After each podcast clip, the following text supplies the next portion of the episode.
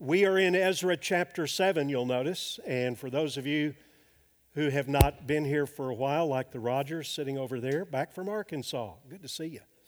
And uh, uh, we'll, we'll, pick up, we'll do a little bit of review, and uh, so you can know where we are and what we're trying to do. We, are doing a, a study through the book of Ezra. We took a break between chapter 6 and 7 and did a study through the book of Esther. That's chronologically ordered. And uh, so we will pick up today again in Ezra chapter 7. Let me pray for us, and then we'll jump into our study of this incredible chapter that has some wonderful application for each one of us here.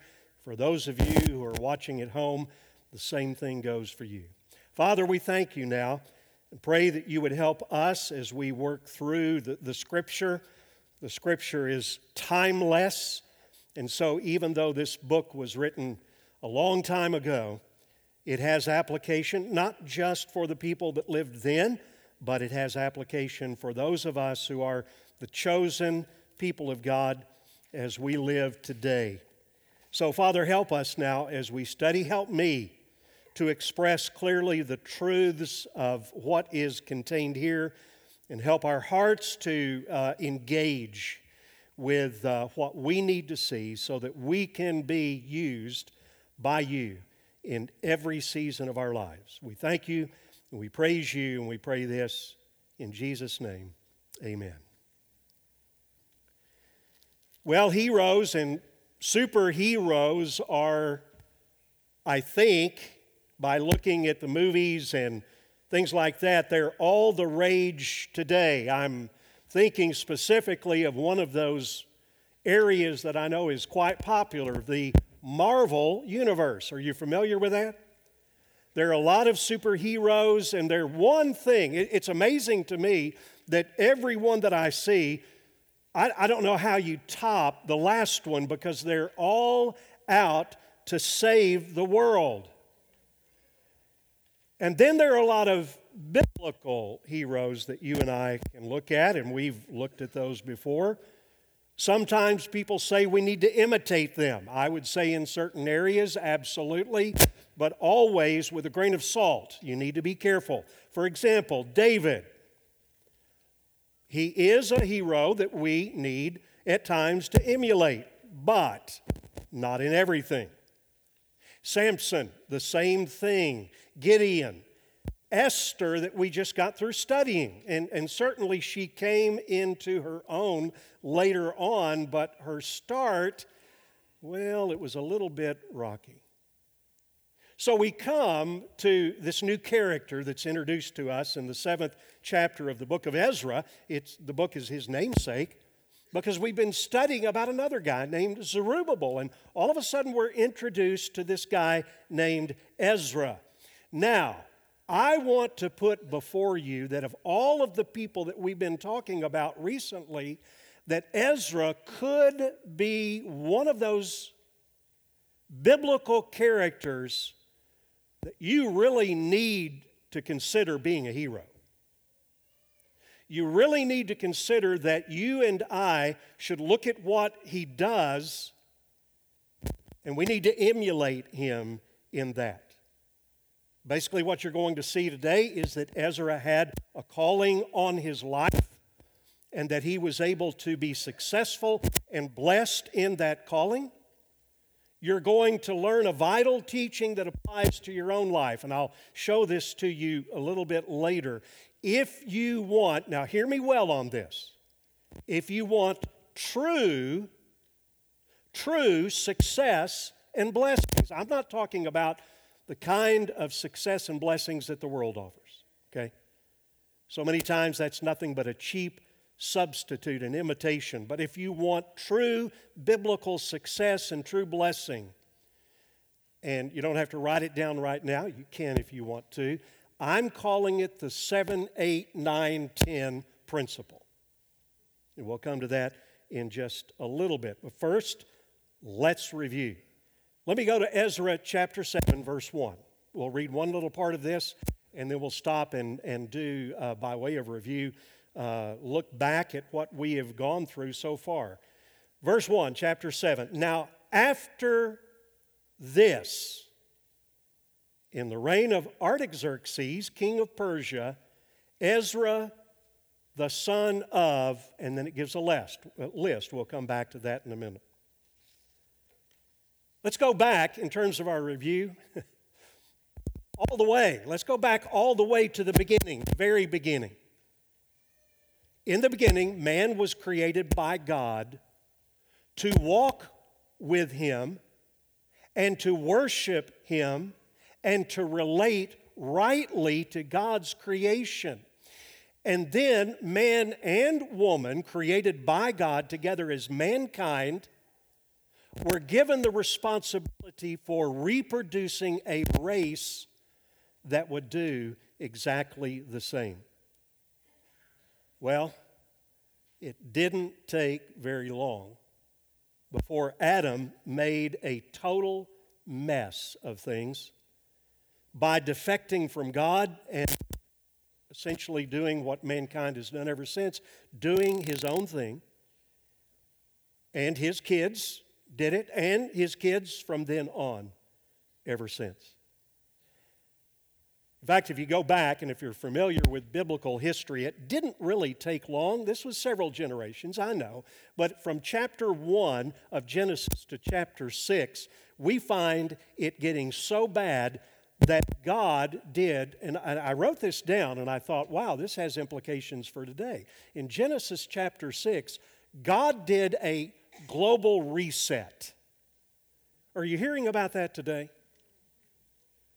Kind of interesting. In June 2020, that's a couple of years ago, a guy by the name of Klaus Schwab wrote a book called The Great Reset Initiative. And we're seeing parts of it come to fruition economic, political, health, all the rest of that. Now, when God did his global reset in Genesis chapter 6, he said, I'm going to wipe the whole thing out, save for several, and begin it again. And he did. And so all of us in this room, every person is descended first of all from Adam, but then we make our way through Noah and we come down to today. And you know what we've seen ever since then? We've seen the same pattern of defection from and disobedience to God. God was merciful. We, we come up to the first part of Ezra. And by the way, Ezra and Esther inserted. It's not in this exact order in, in your Bible or in the Hebrew Bible, but Ezra and Esther and Nehemiah represent the last part of Old Testament history. And so we've come up to this point. And over and over again, the chosen people of God, Israel, they have disobeyed God. We find these words in Second Chronicles, and boy, this, this is packed with all kinds of meaning. The, the Lord, the God of their fathers, sent persistently to them by his messengers because he had compassion on his people and on his dwelling place, Jerusalem, in the temple. But they kept mocking the messengers of God, despising his, God's word, and scoffing at his prophets until the wrath of the Lord raised against his people until there was until there was no remedy. And that's what we saw. Before the Babylonian captivity, the northern kingdom was wiped out. They were taken captive by the Assyrians. And then Nebuchadnezzar and the Babylonians came and took Judah captive for 70 years until. Now remember, the 70 years was not punishment, it was discipline. God was doing something all during that time. And at the end of that time, God moved the heart of Cyrus, the new king of Babylon, to send the Jews back to Jerusalem to rebuild. Why? Did did this just happen?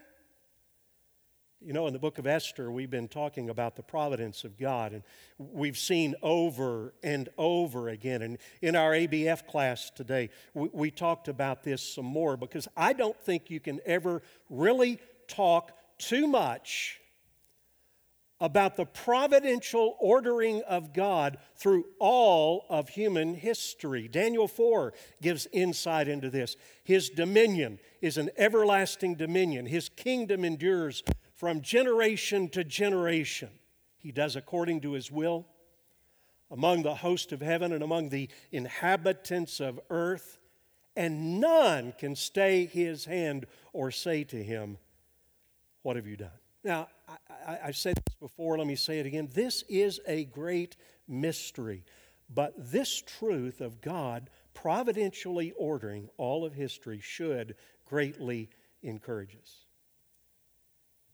So that brings us up to Ezra. Zerubbabel was sent back. And all the way through chapter 6, Zerubbabel is responsible for, and finally, with some setbacks, of course, and some prophets coming in to remind him of the job that he was sent to do, he rebuilds the temple.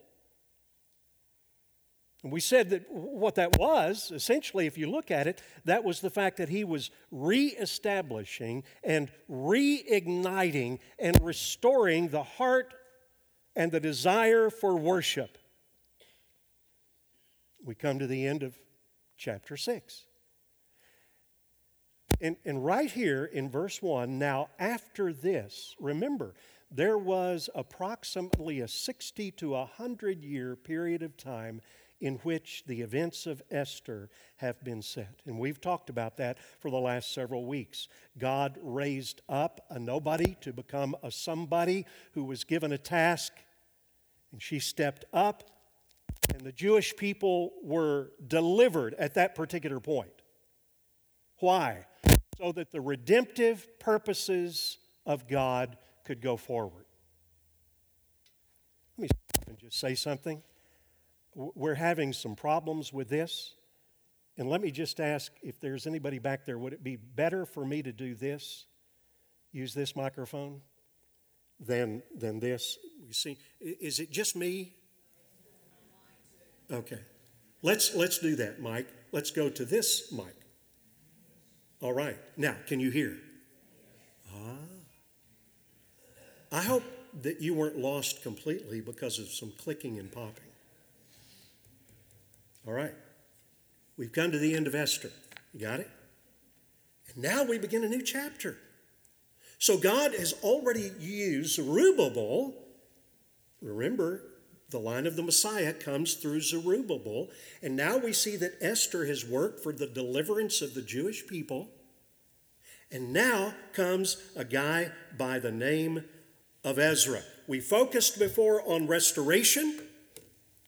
In the book of Esther, we focused on Deliverance? Why? Just so a group of people could be saved from death? Remember, they ultimately were going to die. All of the Jews were going to die eventually. But this was redemptive. So that the line of the Messiah would be preserved. So, with that, let's look at the three different movements I've given you on the outline. We're going to work through these.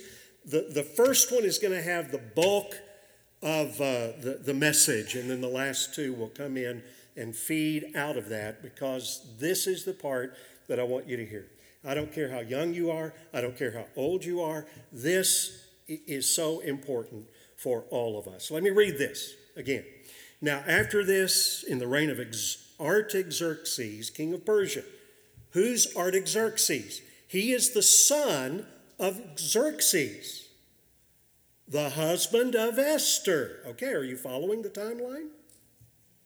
Xerxes was the king when Esther married him, the deliverance happened, and he ultimately, this is interesting. Remember, Mordecai was used to save Xerxes from a, an assassination plot, but guess what? Ultimately, Xerxes was assassinated. And he had three sons, he, three sons. And Artaxerxes became the one who was king because he assassinated his own brother. So we pick it up with that. Not a very benevolent sounding guy, but we're going to see how God takes even the most powerful and wicked and uses them. This is great. In the reign of Artaxerxes, king of Persia, Ezra, the son of Seraiah, I'm going to try my best, folks, son of Azariah, son of Hilkiah, this is important, son of Shallum. Have you ever heard of these guys? Maybe. Son of Zadok, son of Ahitub, uh, son of Amariah, son of Azariah, son of Meraioth, son of Zeriah. I'm running out of steam. Son of Uzzi, son of Bucky. Uh, let's say Buki, it sounds more that language. Son of uh, Abishai, uh, Abishai, son of, now here's where we recognize a few of the names. Son of Phinehas, a man used, he was zealous for the Lord. Remember, when he stayed the hand of the punishment of God by executing judgment on people who were disobedient, defecting from God. Then, son of Eleazar, he was a good priest. He had a couple of brothers didn't turn out too well Nadab and Abihu. Remember when we studied through Leviticus? Remember what happened to them? They were all sons of Aaron, the chief priest, but Nadab and Abihu were struck dead for introducing strange fire into the worship of God. And so, what we have here, and, and by the way, every word of Scripture is inspired. So you look at this and, and you try to not read into it, but you try to take application out of it. I had written down in my notes that Ezra had an impressive ancestry. I scratched out impressive and I put noteworthy because I realized that not all of them are perfect. So let me just say this to you whether your ancestry was noteworthy or a bunch of losers, God can still use you if you do what Ezra did and apply the seven, eight, nine, and 10 principle. Well, what is that? Let's look at it for a minute. You can write that down at the top of your notes, or you can just remember it. Things like this sometimes are easy to remember. Oh, what's the pastor's basic message today? That I need to do like Ezra, and I need to practice the 7, 8, 9, 10. Well, it's Ezra 7, chapter 7, verses 8, 9, and 10. Boil it down to that. Verse 8 gives his mission. All right? Does everybody here have a mission from God? The answer, yes, you do. Every, every, Christian has a mission from God. Here was Ezra's. It's going to be specific for each one of you. This was Ezra's mission. Verse 8 Ezra came to Jerusalem in the fifth month, which was in the seventh year of the king. For on the first day of the first month he began to go up from Babylonia, and on the first day of the fifth month he came to Jerusalem. So that was his mission. He had come to the kingdom for such a time as this. And God was, God was just doing a work in his whole thread of redemptive ministry. Uh, uh, uh mis, uh, ministry. And he first had Zerubbabel, and then he plugs in Ezra to do that redemptive history. Says that he was a scribe and that he was a prophet. I particularly like this. Go back to verse 6. Ezra went up from Babylonia. He was a scribe now, normally that was military government scribe, but in this context, he was a scribe of the law of Moses. Now, watch this. He was skilled in the law of Moses that the Lord, the God of Israel, had given. And the king granted him all that he asked, for the hand of the Lord his God was on him. That leads us to the next part of the 7, 8, 9, and 10 principle. Look at the last part of verse 9 again. For the good hand of his God was on him. Now, let me say this. You need this. You need for the good hand of God to be upon you. And lo and behold, you'll find that in Scripture and narratives like this, many times, that if something is, is important, it's repeated. And if something is repeated more than once, it could mean that it's very important. So let me go back to that statement that I started. You need more than this. This is not all you must have. But if, listen to me, if you do not have this, then nothing else matters. Prayed for Seth. All week long, when I found out that he would be leading, I said, Seth, this morning, uh, have you, have you done this here before? And he, he said, No. Done it at the family camp and other places, but I haven't. And I said, Well, I've been praying that the good hand of God would be upon you. And he said, Thanks. And there's not anything that you do this week that you do not want the good hand of God upon you. See, the most important thing is not what you do for God, it's what God does for you, and then what you do for God flows out of this. Now, I said if it's important, it's going to be repeated. This phrase found here in chapter 9 and we found it in chapter 6, is now watch this. In two chapters, it is used six times three times in seven, three times in eight.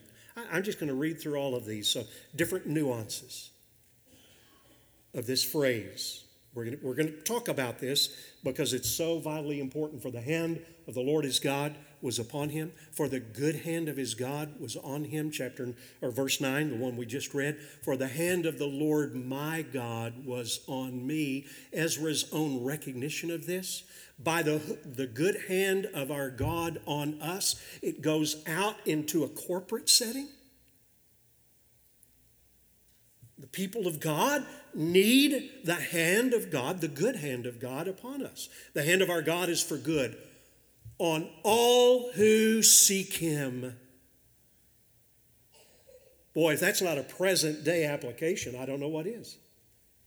And then finally, the hand of our God was upon us once they had completed the mission. You know what the hand of God is? Okay, I'm going to give you a big word that I learned in seminary. I'll see if I can pronounce it. And some of you some of you younger ones, get this down and you can ask me to pronounce it for you again. The hand of God is an anthropomorphism. Thank you. It gave me a chance to say it again.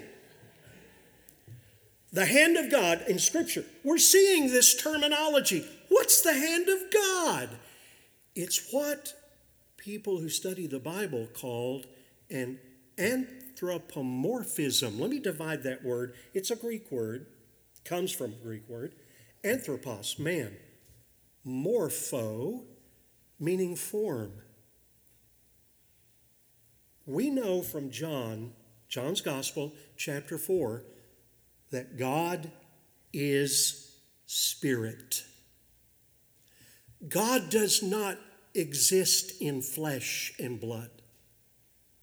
But in order to communicate with us the different nuances of how God interacts with his people, he uses those human forms.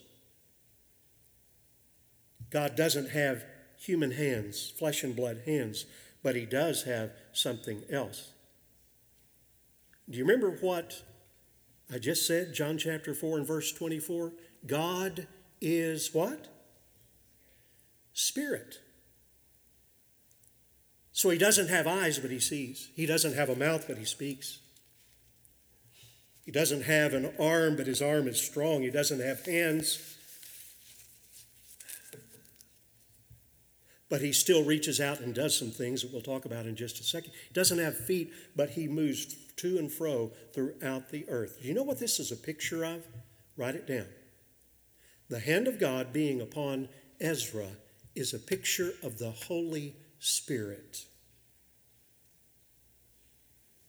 The Holy Spirit is also takes different forms in Scripture fire, water, wind. So essentially, how we can use this today is that when we see that Ezra had the hand of God upon him, then we need to react and say, We need that. I need that. And it's referring to the Holy Spirit who lives inside of you, who does these certain things in you and through you. Let me show you just a couple of things, five things that the hand of God does. All right? You may want to write these down, just the, the essence of it and the scripture, okay? The hand of God, first of all, created you. Job 10, and, and then Psalm 139. That's what Jim read just a few moments ago. Let me just compact those together.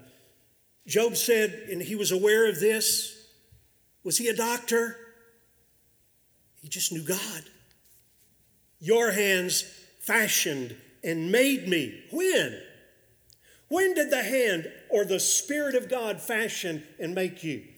Children, young people, when did the hand of God make you? For you formed my inward parts. You knitted me together in my mother's womb. I loved the end of that little clip that we saw that showed God. Did you see God's hand in there? No, but his hand was there. And it was knitting together and weaving together in the womb that, let me, let me put it like this image bearer. Do you realize that from conception, when does God start weaving? A month? When, when, when it shows up on a pregnancy test, when you can see it on a sonogram, from conception, God weaves image bearers do you understand why being pro life, pro sanctity of life is so important? But it, because it has to do what we, with what we believe about people being created in the image of God. Now, some of you know my story, and I just don't want to belabor it ever, but I didn't find out until I was an adult in my 40s that I was conceived out of wedlock. 17 year old, wonderful young lady, my mother. And she chose life. I, I, I think that as I talked with at least one of my aunts who remembered the situation, but there was a question because my aunt said, You weren't supposed to happen. You don't know how we tried to get rid of you.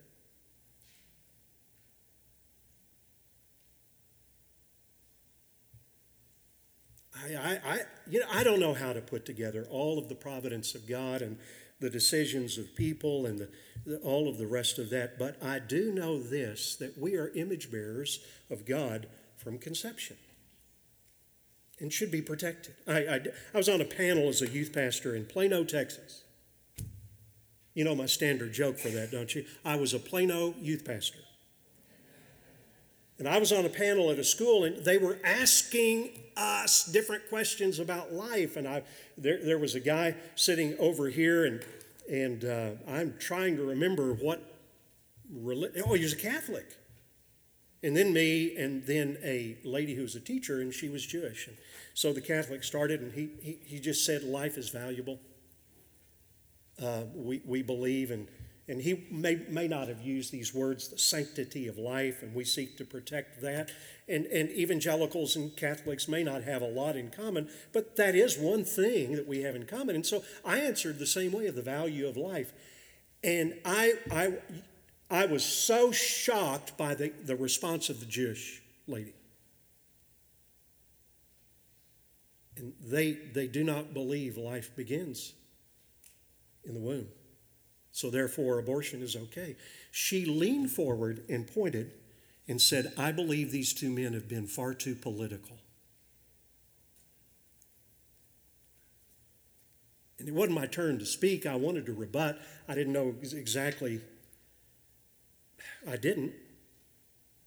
It's not political, it's moral, it's biblical.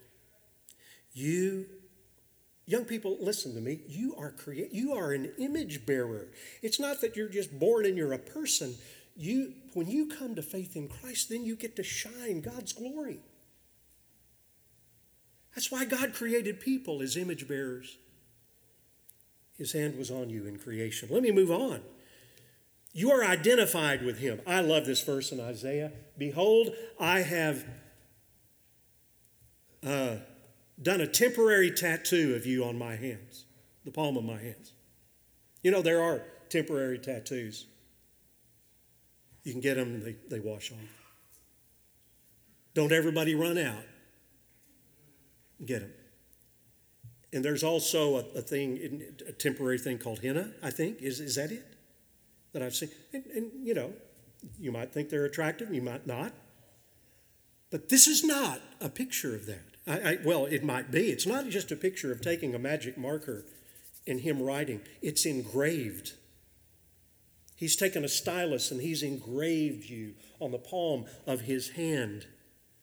The Holy Spirit's work, when you became a child of God, there, there was an engraving that took place. You became permanent in your relationship with Almighty God. John 10 says, Nothing, nothing or no one can take you out of the Father's hand because that's what God's hand has done to you. Not only that, He upholds you and He sustains you. Look at these verses. In His hand is the life of every living thing, referring to God. Your right hand supported me. Though he fall, he shall not be cast headlong, for the Lord upholds his hand. I love the picture of that. No matter how you want to picture it, the Holy Spirit is upholding and sustaining you in every season of life. If this is a good time in your life, he is upholding and sustaining you. If this is the final time, like with Harold Stansberry, he upholds and he sustains. His hand is always with you. I remember going to a park, and I've done this too, but I just remember so vividly seeing a child. This was a long time ago when they actually had the metal. You remember the metal slides? Yeah, you remember those? They wouldn't pass OSHA today. But we, we grew up with metal slides, and so I remember seeing this metal slide and this little toddler climbing up gingerly and not sure what they were going to find at the top and all the rest of that. And he had no idea but his father was there below him with his hand. So that if the toddler happened to slip, he would be upheld and sustained by his hand. That's going to look different in different situations, but God will always uphold and sustain you. And the last thing is, He anoints and He empowers you. Exodus, or excuse me, Acts 11, 20, 21, and the hand of the Lord was with them, and a great number who believed turned to the Lord. Wonderful, wonderful passage of Scripture. Psalm 139, and, and Jim, you read this a few moments ago, but, but here's where I want to show you. And you, um, I, I, couldn't really read you when I said God's hand is symbolic of His Spirit. Always call me out if you, I'm not sure about that. Does the Bible really say that, or are you reading into it? You, you ought to want to know that. So, Psalm 139 gives us a picture of that because it's all talking about the same thing. Where shall I go from your what? Spirit. Where shall I flee from your, this is an equal to your presence. If I ascend to heaven, you are there by the power of your Spirit. If I make my bed in Sheol, you are there. If I take the wings of the morning and dwell in the uttermost parts of the sea, even there your hand, Spirit, hand, shall lead me. Your right hand shall hold me.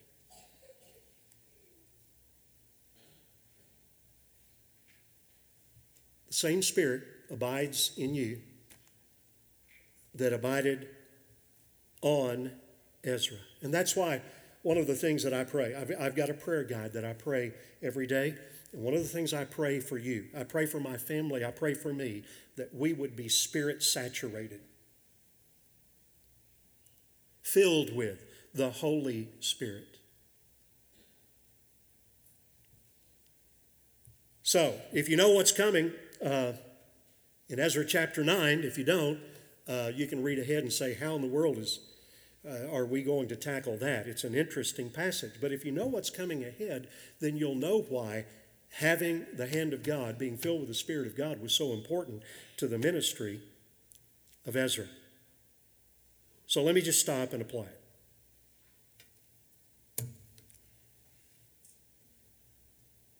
I, I think it was in junior high where I first heard an authority.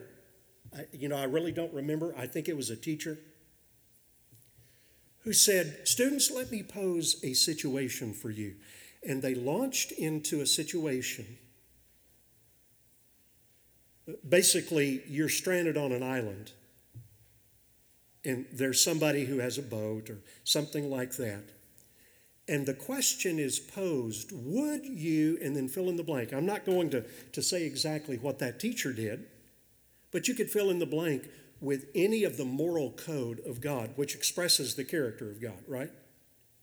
So lying, uh, stealing, committing adultery, coveting, you can just go down the line. But basically, here was the question that was posed to the students if there was a greater good, are we hearing some about that today?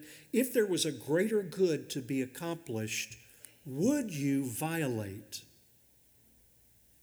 a character principle to accomplish a greater good? Do you know what that's called? Well, it's called a lie. That is a classic example of what's called situational ethics.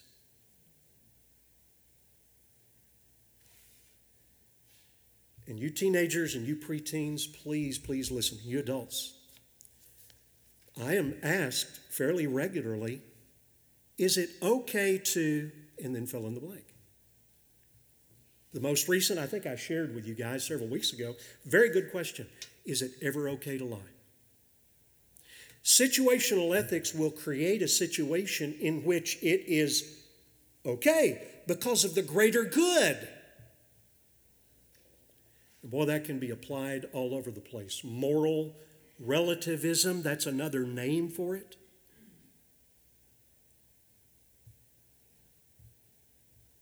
And, folks, that is a lie. What? We must be like Ezra. We're going to come to the second part of that. We haven't even come to the, to the two other parts. Those are quick, like I told you. But if we're not like an Ezra and we do not teach our children and we do not live it ourselves, then we are going to end up in a nice, Christianized, situational ethics, moral relativism kind of culture. And many churches already have. We're not patting ourselves on the back, puffing ourselves up, but we're just saying that there must be an absolute that we hold to. That's how sola scriptura is supposed to work. And so there is a flow to what God does. True success, true blessings, if they are going to be realized. Now, again, when I say that, I'm, talking about true favor from God. I'm not getting over into the so called prosperity gospel. That's, that's a lie. Just believe it and you'll be blessed financially and never have any sickness problems. And that, that's not true. It, it means favor from God in the midst of every circumstance of life. Now, how did he get there? Verse 10. 7, 8, 9, 10 principle. This is the verse 10. Look at it. For Ezra had set his heart. How did he become so skilled? It said in verse 6. He set his heart. There's a quote over here by Philip Brooks. We will never become truly spiritual, spiritual by sitting down and wishing it, wishing it to be so. Just ain't to happen. He set his heart to do three things. These are simple but so profound. Number one, study the law of the Lord. Now, that's specifically the Torah, the Ten Commandments, but for us, it branches out into the entire book, which is inspired by God. He studied the Word. But he didn't just stop there. One of our staff members, Rocky Hales, always says, We do not want to raise a bunch of bucket heads meaning you got the, the head knowledge, but not, not the, the heart of living it out. So the second thing that he did is he did it. He studied it. He, he determined this is what it looks like for me to obey the fifth commandment or the sixth commandment or the seventh commandment. Let me put it in terms of purity and life rather than just in what, what we don't do. He studied it and he studied it and then he applied it. He did it, but he didn't stop there. He taught others to do it as well. So, what's a good starting place for you? I, uh, daily devotions. We've, we've got, I think, online and out on the Welcome Center uh, a guide. Use your own if those are not good enough. Make it a priority. That's what Ezra did. That's why he was successful. That's why he was blessed. He was favored by the king and, and by God. He set his heart to study and know the word, and then to live it out, to do it, and then to teach what he had learned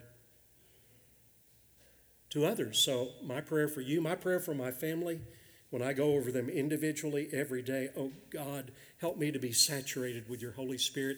Help me to be saturated with your word.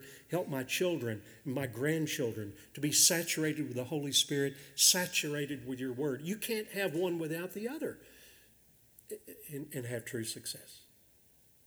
All right, verses 11 through 26. Are you ready? Let's work through this. Uh, I'm going to read part of it. See the title? God faithfully supplied everything and more that Ezra needed for his mission. And I'm going to add this. He'll do the same for you, for your mission. This is a copy of the letter that King Artaxerxes, verse 11, gave to Ezra the priest, the scribe, a man learned in matters, uh, matters of the commandments of the law and his statutes for Israel. Artaxerxes, here's the body of the letter King of kings, uh, kinda. Humanly speaking, yeah. Who's the real King of Kings? Yeah, Jesus. To Ezra, the priest and scribe of the law of the God of heaven, peace. And now, and he makes this decree you're going to go out, you're going to take people, and you're going to ask the people of Babylon for money. And guess what? I'm going to give it to you. Verse 17. You, you there? With this money, then, you shall with all diligence buy bulls and rams and lambs and their grain offerings and their drink offerings, and you shall offer them on the altar of the house of your God. He was not a believer, he was appropriately aware and fearful of Yahweh. And so he said, You get this stuff and offer it so that everything will go well with me. It was a self centered thing. Now, I love this, verse 18. Whatever seems good to you and to your brothers to do with the rest of the silver and gold, you may do, according to the will of your God. I believe this key, this is a key to understanding what might have happened in chapter 9. Now, drop down to verse 21. And I, Artaxerxes the king, made a decree to all the treasurers in the province beyond the river Whatever Ezra, the priest and scribe of the law of the God of heaven, requires of you, let it be done with all diligence. Let me just give you an idea of what that looked like. Up to 100 talents of silver. How much is that? Well, if you look it up, it's about four tons of silver. I don't even know how they transported four tons of silver, but 100 cors of, of, of wheat, 100 baths of wine, 100 baths of oil, salt, without prescribing how much. And so here is the key that you need to know. This is a picture that flow out of the, what's the name of the principle? Say, say it with me. Seven, eight, nine, ten. The blessings seem to come from the king. But we're going to find out in the very last part of this book. They were from the king, but they were also from Almighty God Himself. This is an interesting psalm. Some would say there, there's a variation to it. I, don't, I really don't think so. I've been young and now I'm old, yet I have not seen the righteous forsaken or his children begging for bread. It doesn't mean you'll have a superabundance. Listen, if you live in the United States, you do. I don't care who you are in this room. But it does mean you'll have everything that you need. And then Proverbs 21 21, again, some say it came from the king. We know better. He was not the king of kings. The king's heart is like a stream of water in the hand of the Lord. He turns it wherever he will. And God will give grace for today. It's not just in financial things, people. Please don't get that idea. Whatever you're going through, you need grace to go through it. And God's going to give you grace for today. I'm not going to read it, but please read Jim Elliff's quote on grace for today. That's what you need. Don't look to don't worry about tomorrow. So many Christians are upset because they're worried about what's going to happen tomorrow. God will give you grace for today. And guess what when you wake up tomorrow? A fresh measure measure of grace will be there. Last thing, God sovereignly directed the heart of the king in the way of Ezra. He will do the same for you. God is always, always, always working behind the scenes, ordaining, providing, presiding over everything that we need. Ephesians 1:11 says that he works all things after the counsel of his will. Let me say this I, I saw this written and I thought this is too good to pass up. Those who see God's hand in everything can leave everything in God's hand. Those who see God's hand in everything can leave everything in God's hand. The confidence that the events in our lives don't just happen, they are all orchestrated by a God who loves us and who is powerful enough to accomplish his purposes in and through us. Ezra was a true hero, someone to be emulated. And if you look carefully, you're going to see that there might have been a question in his mind. It's, it's never indicated because that wasn't the issue. Zerubbabel went back and he had 50,000 people that he led back to Jerusalem. Wow. Wasn't near what the population was in Babylon of the Jews. When Ezra went back, he had 2,000. He could have been, maybe like you or like me, tempted to say, Boy, that's pitiful. I didn't, I didn't do as well as Zerubbabel. But he didn't go there. The key was that he was faithful with the calling that God had given to him, and he did what was necessary to be faithful. He studied the word, he obeyed it and did it, and he taught others to do it as well. Do you want to change the world? That's used a lot. do you want to shake the nations? Smacking of triumphalism. Hey, start here. Study the Word. Do the Word. Teach the Word. And depend upon the power of the Holy Spirit, the hand of God, upon you to do in you and through you all that He wants to do. Father, I'm grateful that you have laid out for us the, the marvelous picture of what Ezra did. Truly a, a, a hero And I, I pray that we would see that and that we would be compelled to do that for those of us who know you. Lord, if we don't know you, it's not going to make a difference. It's just another talk, another sermon, another message, and we go out and our life is unchanged. But Lord, for those of us who know you, I pray that by your hand, your good hand upon us, stir us to seek to do these things, set our hearts on these things, even as Ezra did. And help us to at least stand against a world that is saturated in situational ethics as we stand upon your complete and absolute and inerrant word that you have given to us. Lord, if there's anyone here that does not know you, I pray that today they would see the weight of their sin, the wonder of a holy God who sent his son Jesus to take the due penalty of sinners like us and hang on Calvary's cross, to die and be buried and to be raised on the third day. And I pray that people would trust in that. So I thank you for the opportunity to gather together and worship. We pray now that as we conclude our time, we would continue throughout the week to worship and follow you. In Jesus' name I pray. Amen.